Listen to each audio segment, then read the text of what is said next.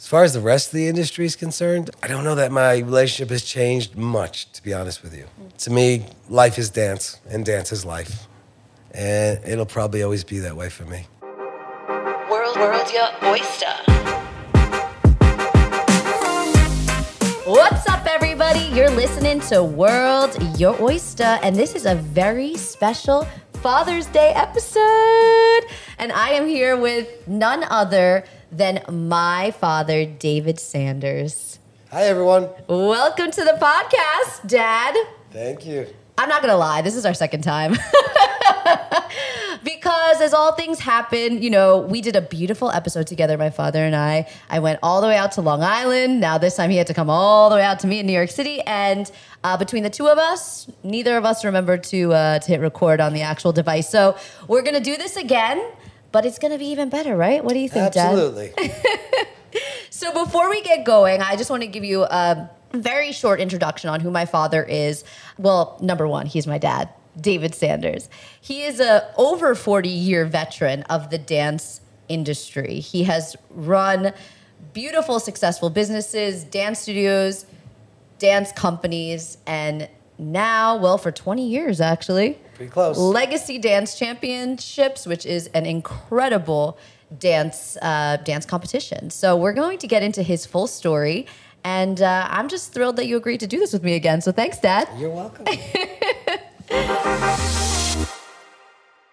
So I'd love to just get a little bit of backstory. Obviously, you know your entire life has been all about dance. So I'd love to understand how the dance actually found you.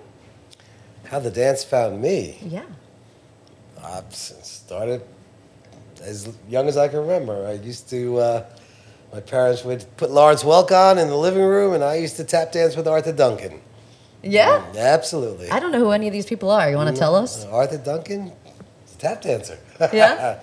Great tap dancer. And who put that Back on? Was it your 60s. mom, dad? My mom and dad used to watch Lawrence Welk. Okay. You have to be old to know who Lawrence Welk is. That's okay. But it was uh, he ran a band, so it was a show with, with music. So you were trained in a dance studio growing up, Yes. and I you was. started what when you were four, five, Three.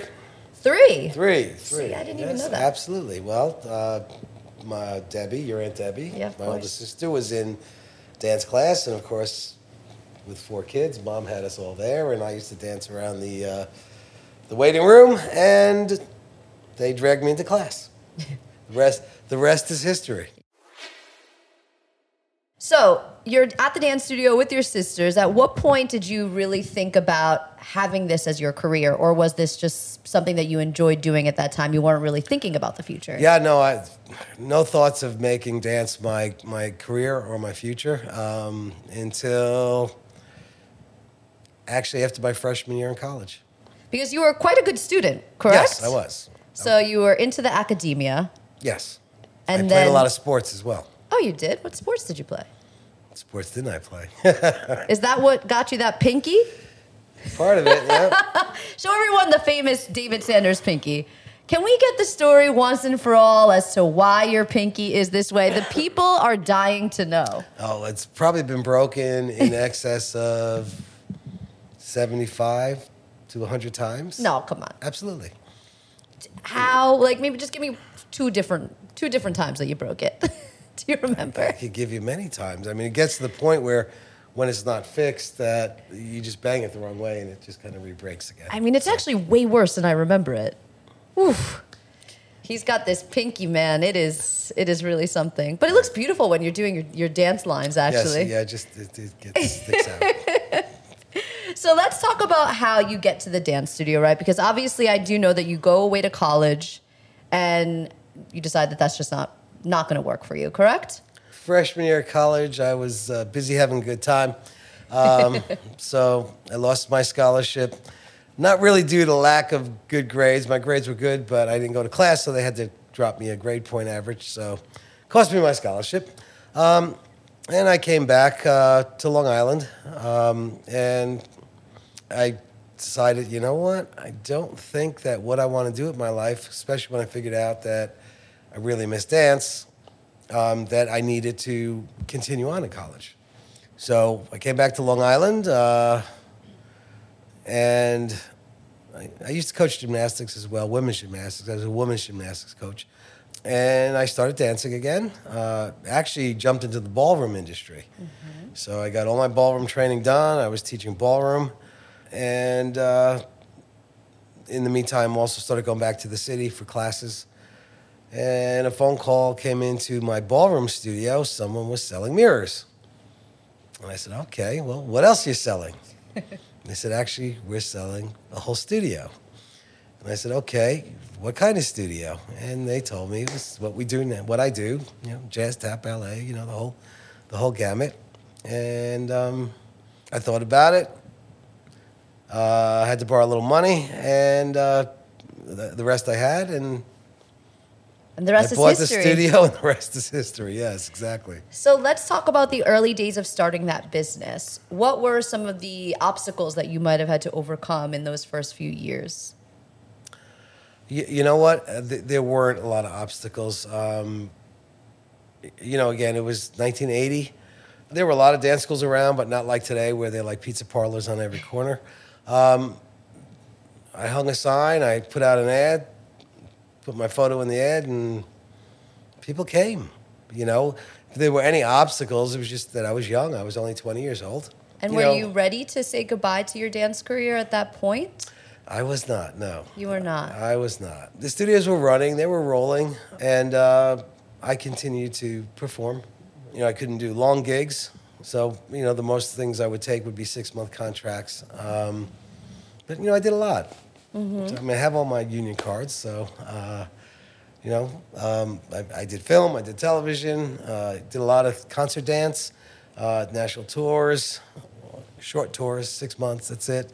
um, I uh, traveled with uh, Maurice Hines and Mercedes Ellington Amazing. um, doing the Maurice Hines revue. We also had a thing called Ballet Taps USA, which also included Judith Jamison.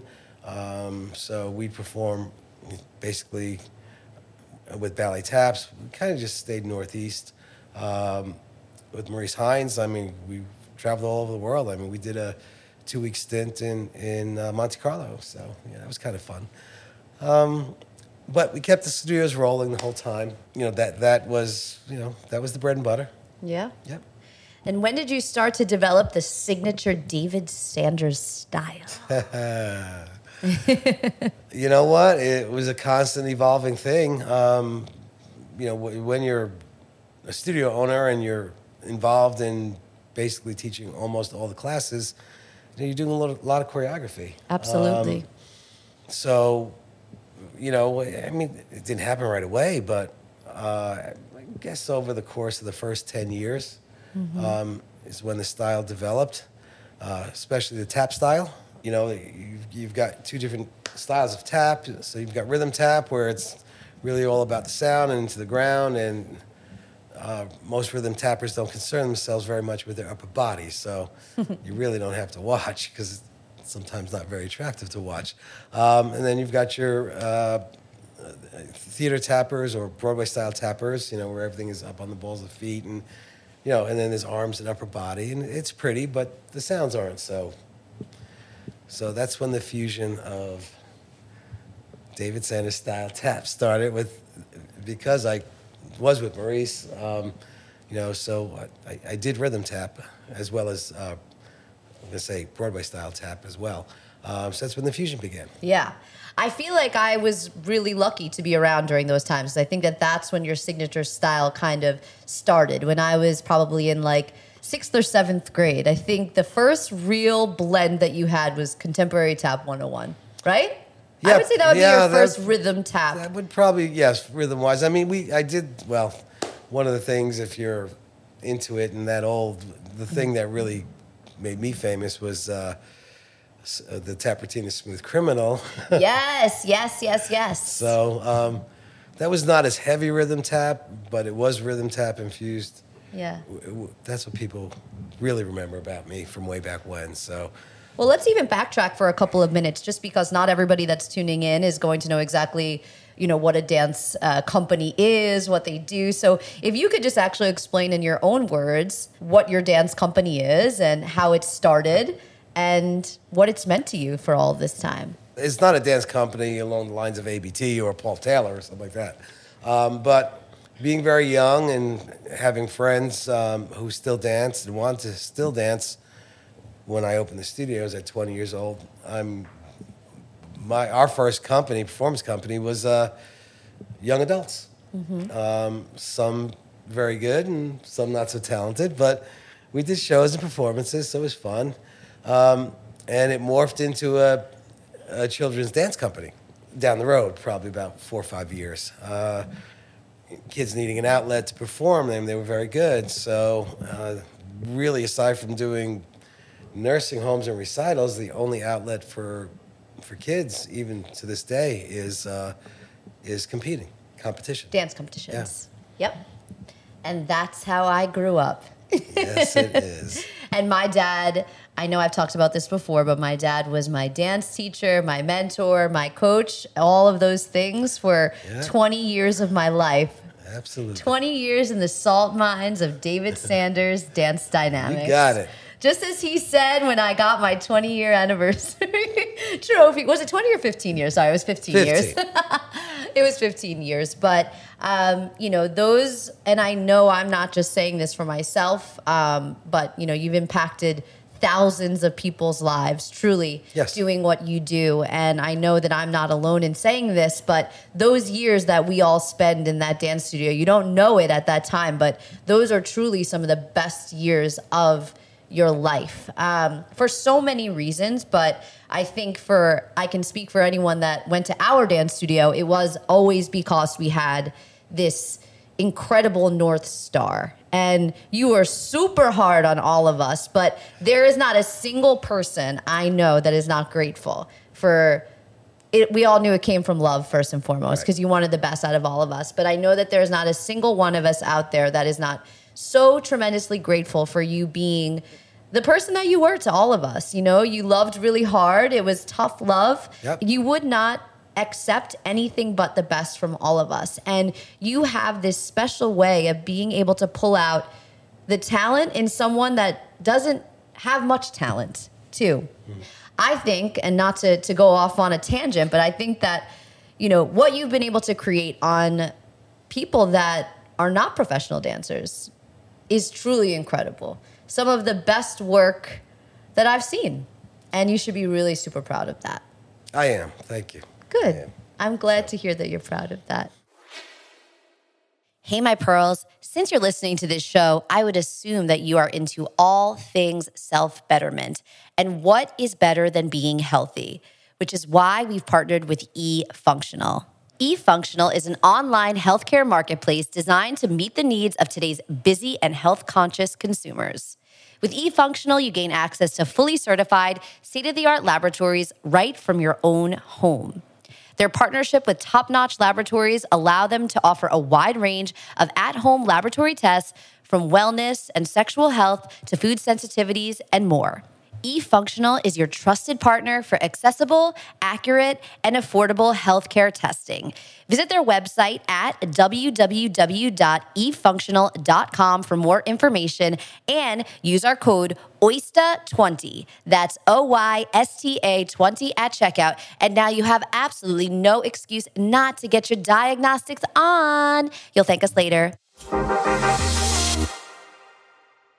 Do you want to talk about some of the important lessons that you've learned about running successful businesses and dance schools?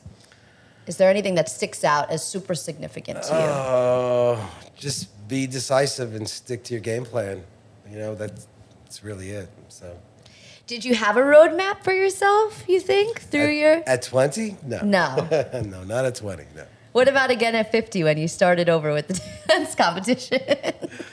Yeah, I, I, I had a game plan. Being 46 years old and starting, you know, a national dance competition, which, by the way, is a difficult thing to do. Uh, it's harder than I thought. But the plan was always to be become as big and as successful as fast as I could. So with the competition. with the competitions, yes. and I think also probably with your dance schools as well, because there was a point in time where you had you were opening up studios every few years.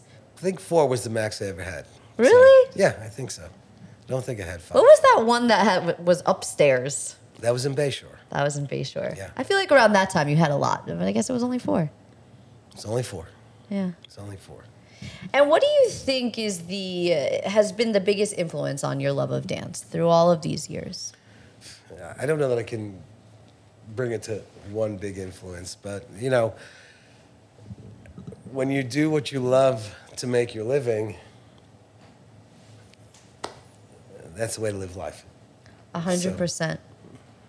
And I'm so glad that you feel that way because you've dedicated so much of your life and your time to all of your businesses. Mm-hmm. Yeah.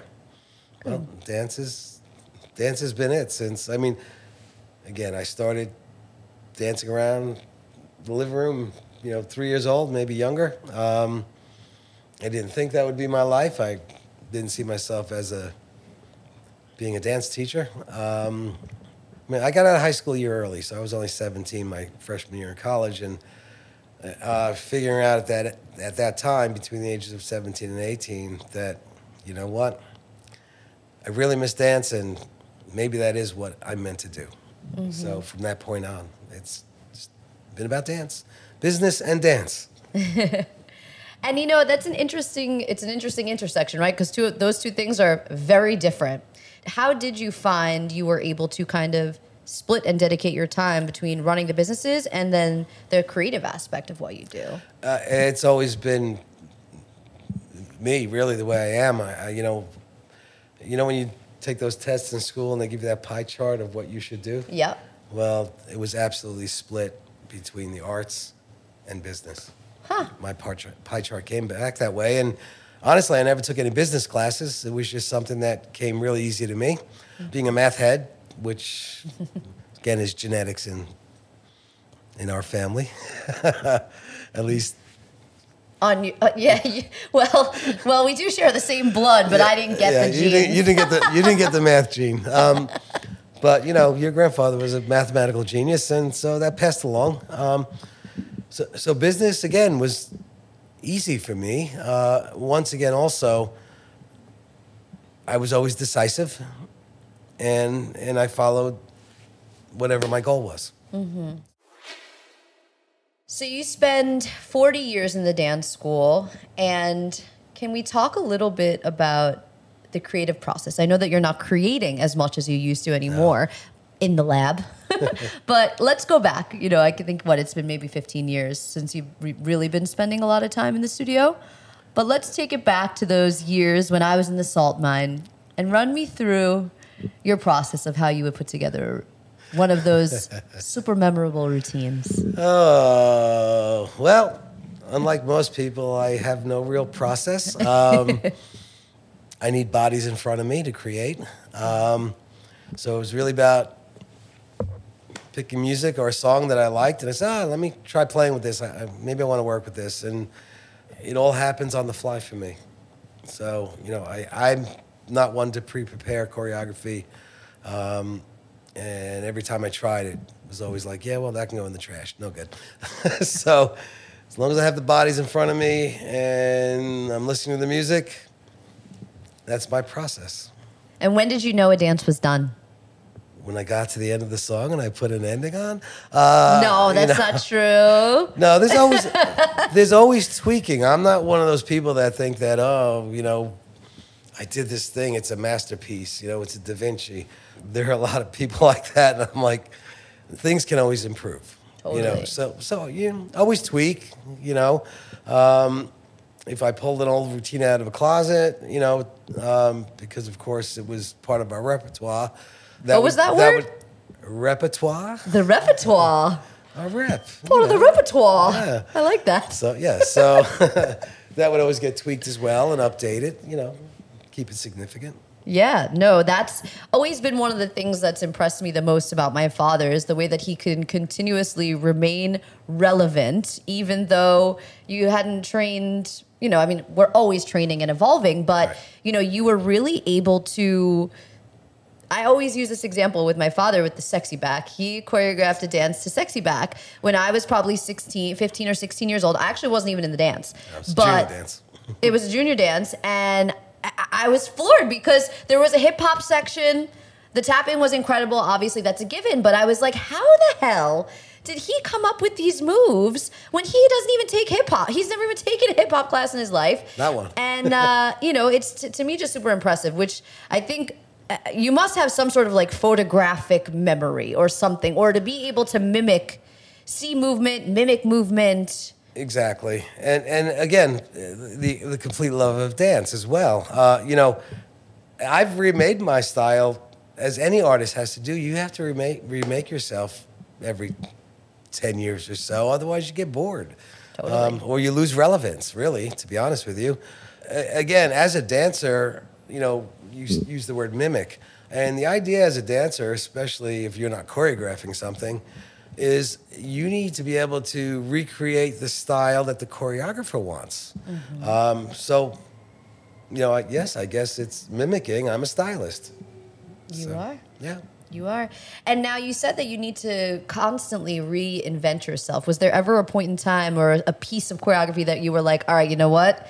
It's time. I, I need to have this little resurrection. Yeah, it happened many times. uh, Well, at least three times, you know, over the course of, you know, spanning from 25 to 55. And, you know, at that point, then I was, you know, that's kind of when I stepped away. The, basically, the last, the last eight to 10 years, I've stepped away from the studio. So, Yeah. um, you know, at that point, I was like pretty much done. Uh, didn't feel like reinventing myself. you know. Reinventing yourself is hard. It's not easy. No, so I was a little tired, but you know, I still do choreograph my one or two pieces a year, and somehow I managed to Pull it pull, out. pull out some kind of artistry. So I know. I'll have to come see one this year. I feel like it's been a while since I've been to the to the recitals. only choreograph one dance this year. That's it. Can you tell me about a particular moment or performance that stands out to you as a highlight of your career? It, it doesn't have to do with myself. It has to do with you guys. Well, uh, watching you guys on stage at Halloween with Bette Midler uh, was one. A really big one, I think, was watching you guys do uh, um, the St. James Theater and with a standing ovation from an audience that was paying about fifteen hundred dollars a ticket. And then remember when we did the Jazz at Lincoln Center Jazz at? Lincoln Center was a big one as well. What about Regis and, and Kathie Lee? That was amazing with Paula Abdul, your girl. Yeah, my girl. Can we get to the bottom of my name, by the way? Was I named after Paula Abdul? Paula Abdul was long after. No, I that's right. No, she was kind of famous when you were, but no, not Paula Abdul. You're named after your abuela. I know. Apollonia. Yes. Paola. Paola. So, um, how have you balanced running businesses with being a father? Um, and what advice would you give to other entrepreneurs that have children? With you and Davey, there was more involvement. Um, maybe because I was younger and I had more energy. Plus, of course, you danced, so you were always with me, and I made sure to find the time um, for your brother uh, to run him around, playing his sports, especially ice hockey and all the travel, because he was an elite level ice hockey player. I think my last two, I think uh, Dylan and Aiden have suffered um, more than you guys did because the competition is, A big big. undertaking yeah, it's a big part of my life right now. and has been for the last 18 years. 17, yeah. 17. 17, something like that. So they've suffered, uh, which I feel horrible about. Well, you've got the rest of your life to make up for I, it. and I, and I will make up for it. So, but so what I would tell other entrepreneurs is, you know, it, it's hard running a successful business, and it is twenty four seven, but you do need to find time for your family. Absolutely. And what are your thoughts on how you can nurture a child that is, you know, coming up in the creative space and in the arts? How do you support them? Myself, or you mean? How would you? Was there any advice that you would give to a parent that has a child that is coming up in the dance studio or acting or singing? How do you how do you nurture them? you just got to trust the creative process. Keep them in lessons. Um, you know, if they're dancing, you know, as, keep them in ballet class, please. Um, you know, keep them in, in dance class, and they should study everything. Okay. Um, you know, don't just make it about oh, what's hot today, like contemporary, and then they don't. They end up without a career. Uh, so um, they need to know everything. You know, ballet. Ballet's your base, so always always stay in the ballet class. ballet, tap, jazz, musical theater, hip hop, lyrical and contemporary. So- Acrobatics too is yeah, quite I'll important tell you, now as well. acro is important. I was a gymnast, um, and it always helped me along the way. And I, it's it's become a pretty big asset to have these days as well. So, and again, even if they're just dancers, and, and once you find out they decide that this might be a career choice for them, got to get the voice trained. You do need to sing. You don't have to be an amazing songbird, but you uh, you know have to be able to carry a tune. And even even learning to, um, to act a bit, you know, is is a good thing. It doesn't hurt. So, um, and for singers and you know, again, depending on what you want to do, if if if you if you're a singer and you say, ah, I might want to do Broadway, well, you better get yourself some dance training. so.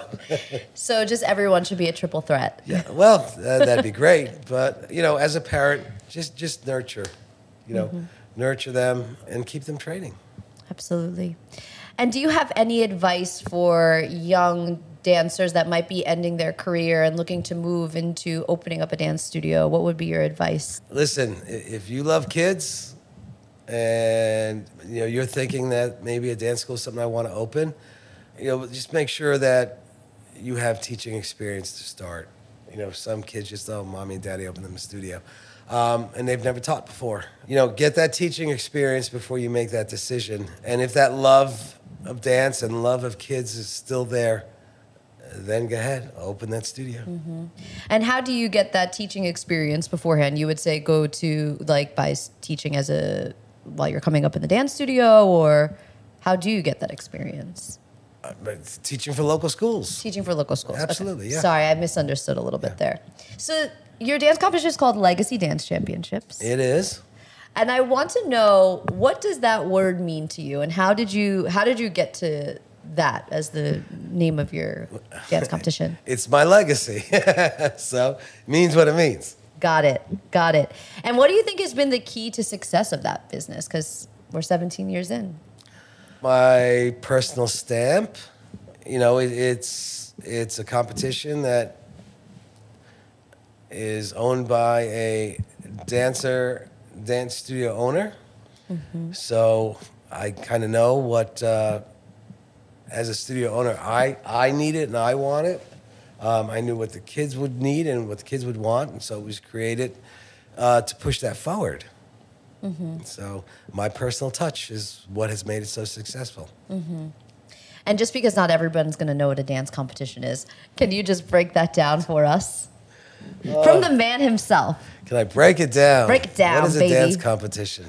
For us and, and, and my industry, what we do is we run uh, events all around the country, and they're really for for kids from eight from three to 18 average age being like 13 14 years old. So they're competitions much like what you see on television with so you think you can dance and world of dance. You know uh, so schools from the area or the region that we're actually running the event uh, sign up to bring their kids to compete. And there were solos, there were duet trios, there were groups. Um, so it's uh, you know it, it's a big mix of things. Um, there are age categories.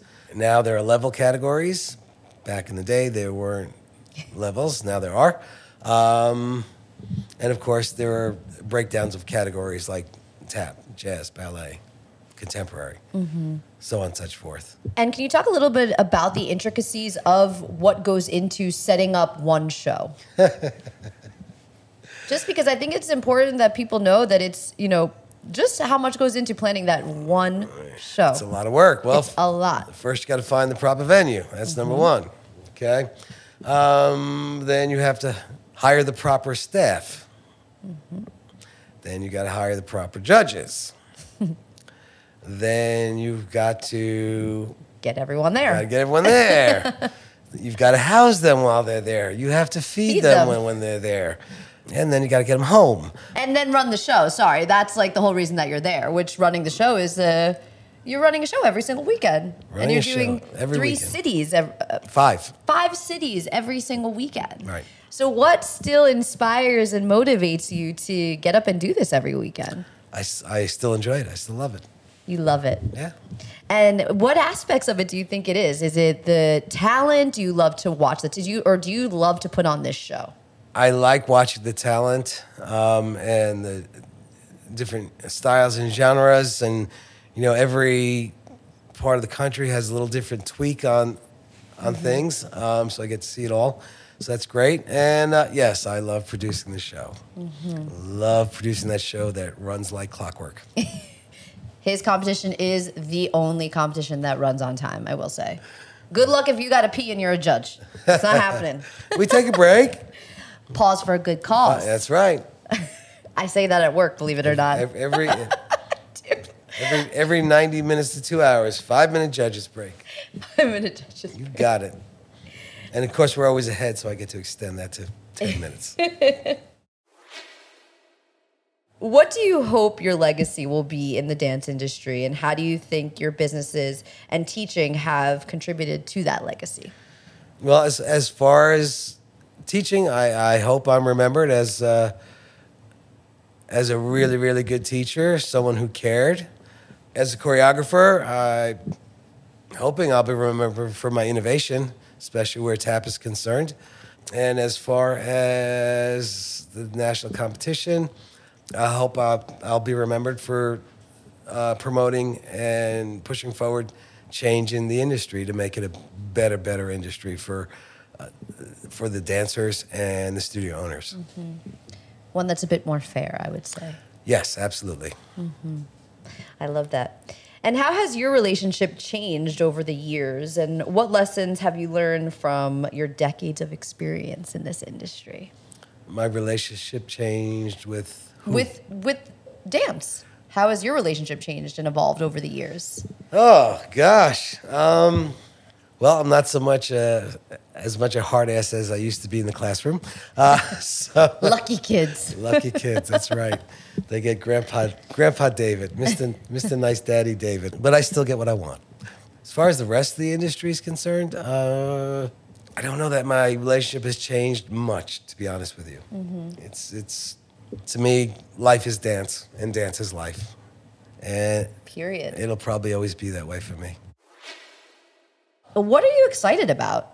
Business and personal. What are you excited about? Well, I'm excited that my business keeps growing, so that's great. Personally, uh, your brother will be graduating, your youngest, my youngest, will be graduating high school next year and going on to college.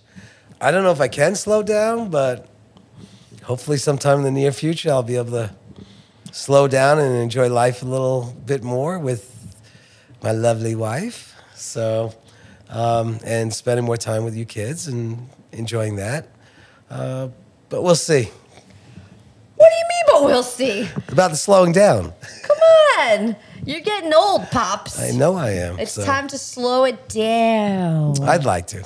No, Yeah. it's you've been uh, you know, since this is a Father's Day episode, we're gonna talk a little bit about parenting and fathering and all of the things. And you know, you have been the best inspiration for me as a daughter. I think you've been an incredible example of what hard work um, can give you.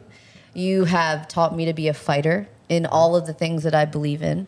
You've taught me to be decisive and once you do make those decisions to fully believe in in all of them and i think most importantly is you've taught me how to move through life with grace and i think that if you don't move through life with grace it's um, even the challenging parts are beautiful Yes. and absolutely. um, so I just wanted to thank you for number one, for all that you've done for me. I know that I don't say it often enough, but you are an awesome dad from day one, um, even as a, as a child when our lives changed. You never missed a weekend. Nope. Uh, you were there for everything, even if you said I didn't invite you to my concerts. You were always there for me, and even through the times where I think that I was hard to love, um, you know, you still you did, and you always believed in me. And even when I stopped dancing, you still knew that I would find my way. You didn't criticize. You were never angry Nope. that I didn't follow in your footsteps, even though I could have, and made your life a whole lot easier.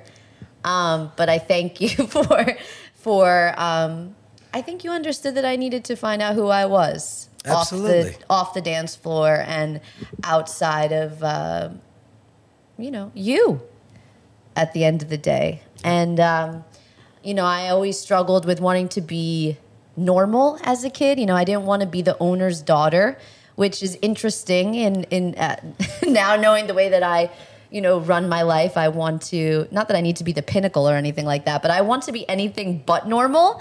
So it's just interesting that I spent, you know, half of my life just screaming about I just want to be like everybody else. But thank you for not letting me be like everybody else. You're welcome. And as I said, since it's a Father's Day episode, I would love to hear from you if you have any advice about parenting and what helped you through the difficult times of raising a daughter or sons. Any takeaways? Oh, wow. Um, well, I guess for all of you parents out there that want to be your child's best friend, um, Don't do it. yeah, it's listen. That's the easy. Ra- that's the easy road out. You have to be a parent. Um, you have to teach them, uh, you know, ethics and uh, responsibility and everything else it takes to be successful in life. You've got from the time they're out of college till the day you die to be their best friend. Okay, so so be a parent first. Absolutely. You know, raise your kids properly, teach them respect, teach them how to go through life. So that that that's my advice, well, thank you so much for sharing and it. allow them to be their own people too. You have to you have to nurture them to grow as well. Yeah. So No, totally. support them. I was just going to say that. Favorite dance you've ever choreographed? Wow, that's a loaded question. Um, there's so many. I, I mean, know. you could just keep going. I mean, you start with Smooth Criminal. You could go to I Got Rhythm. You could do uh, Can Can. You can do um, Stomp to My Beat. Um, Ability to Swing. Things like Ring Finger that were off the wall back then. That one was cool. yeah. Yeah. Um, It's so much. Favorite dancer? Why, you, of course, darling. What you didn't see is I gave him the eyes of death. no, you've trained some really, truly incredible dancers. You should be really, really proud um, of what you've built. 40, over 40 years in the industry is a tremendous feat. Um, and you know what I think we didn't really talk about is a lot of the hardships that come with owning dance studios and dealing with people. You know, you've dealt with 40 some odd years of individuals. And that is that is is really hard. And i think that that's a, a, a big piece of the industry that a lot of people don't really recognize is that you know you spend a lot of time with these individuals. And you know sometimes they become your friends and there are also times where they do terrible things to you and uh, you know steal students open up down the block you know the the, the things that you've endured over your career um, you know they're a lot and they're heavy and i think that um, you know you've kind of always came up on up on top like the cockroach yeah ah. Yes, cockroach man can't kill me. Um, yeah, I mean, for, for me, it's always about moving forward. You know, I, I don't have time to go back and worry about mm-hmm. what's going on there. My mm-hmm. time is better spent moving forward and creating things and developing things, and that's what I do best. Mm-hmm. And that's where I focus my efforts. That's where I always have. I can't worry about the. Uh, you know, the person that doesn't want to be around anymore and trying to hurt me. So, amen yeah. 100% Addition by subtraction. ooh i like that that's going to be the pearl of this episode That's addition by subtraction That's always been my thing when someone decides they're, they're leaving. You don't ever remember me telling you guys that? I don't know if anyone, anyone addition ever, by subtraction i don't know i've never heard you say that before I don't know that anyone ever left when you were around. So, but yes. we had a Yeah. we had a big one. Yeah, I always said addition by subtraction. yeah. Is there any other last little chunks of wisdom you would like to leave our millions of listeners with? Oh, how about the saying, sometimes you win, sometimes you lose. I think it's better to say, sometimes you win, sometimes you learn. Amen. Absolutely. Well, thank you so much for sharing this with me again. I love you. I love you too. Lots and lots. And I think that you are super cool. and I'm very grateful, as I've said a, a couple of times during the episode, but I'm super grateful to uh, have had such a, a wonderful North Star for me in my life and a great example as a father. And um, yeah, let's let's do the quick fire. Okay. Although you're probably prepared now, so this isn't even going to be good. I don't know. What are the We'll three see. things that you think about every single day? My family, including wife and kids, my business. Where are my cigarettes? No, I don't think about that. We're, we're trying to put those away. Thank the My Lord. last bad habits. Got to go. Gotta go. Um, yeah, I mean, family, business. I mean, what else really is there? Health. I should probably think about my health more. I'd quit smoking a lot quicker. Exactly. If you had a warning label, what would it be? Don't ask me my opinion if you don't want the truth. That's mine too. A hundred percent. If money were, were no object, what would you do? Money were no object. God, there's so much I would do. Um, I would produce a Broadway musical, maybe a movie musical. Um, I'd keep push forward, pushing forward the arts, especially dance, in some way or another. And I'd slow down. This is my petition. maybe. This is my petition to ask my father to slow it down, please. and my last question, although I already know the answer to this one how do you take your oysters, sir? Oh, only when you order them. That's how I take my oysters. Only when you and uh, your mother-in-law, my lovely wife Kim, order them. Mother in law? She's not my mother in law. I mean, she's my Your stepmother. Sorry. Um, yes, I, I will not go out on my own and order oysters, Oysters. but I do enjoy them when you guys get them. I, I eat them. Yeah, I know you. You're So- not, not super picky. Yeah, just not my favorite thing. So What do you think about my recent endeavor with this podcast? I, I think it's nice. I think it's great. I, I hope it's successful. Um, and I've had fun being on the podcast so. Twice. twice. Should we come back for a third? Oh shit! I didn't hit record. No. I um, watched. I watched you hit record. That button's red. Three times. Three times. So I mean, so technically we've done this twice, but really it's your first podcast with me.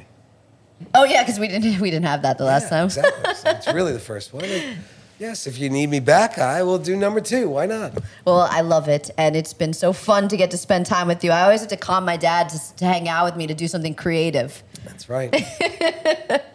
Well, thank you so much to everybody that's listening. And I know that there are people that are very excited about this episode. So I think it's going to be a wonderful one. I hope that it reaches all of you. And happy Father's Day. We are so excited to spend it with you. And have a good one. Bye. Bye, everyone. Happy Father's Day to all you fathers out there. Goodbye. Thanks for listening to World's Your Oyster.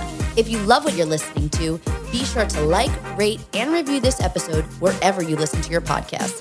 And follow us on Instagram at World's Your Oyster. And share this episode with a friend. We'd really appreciate it. Bye bye.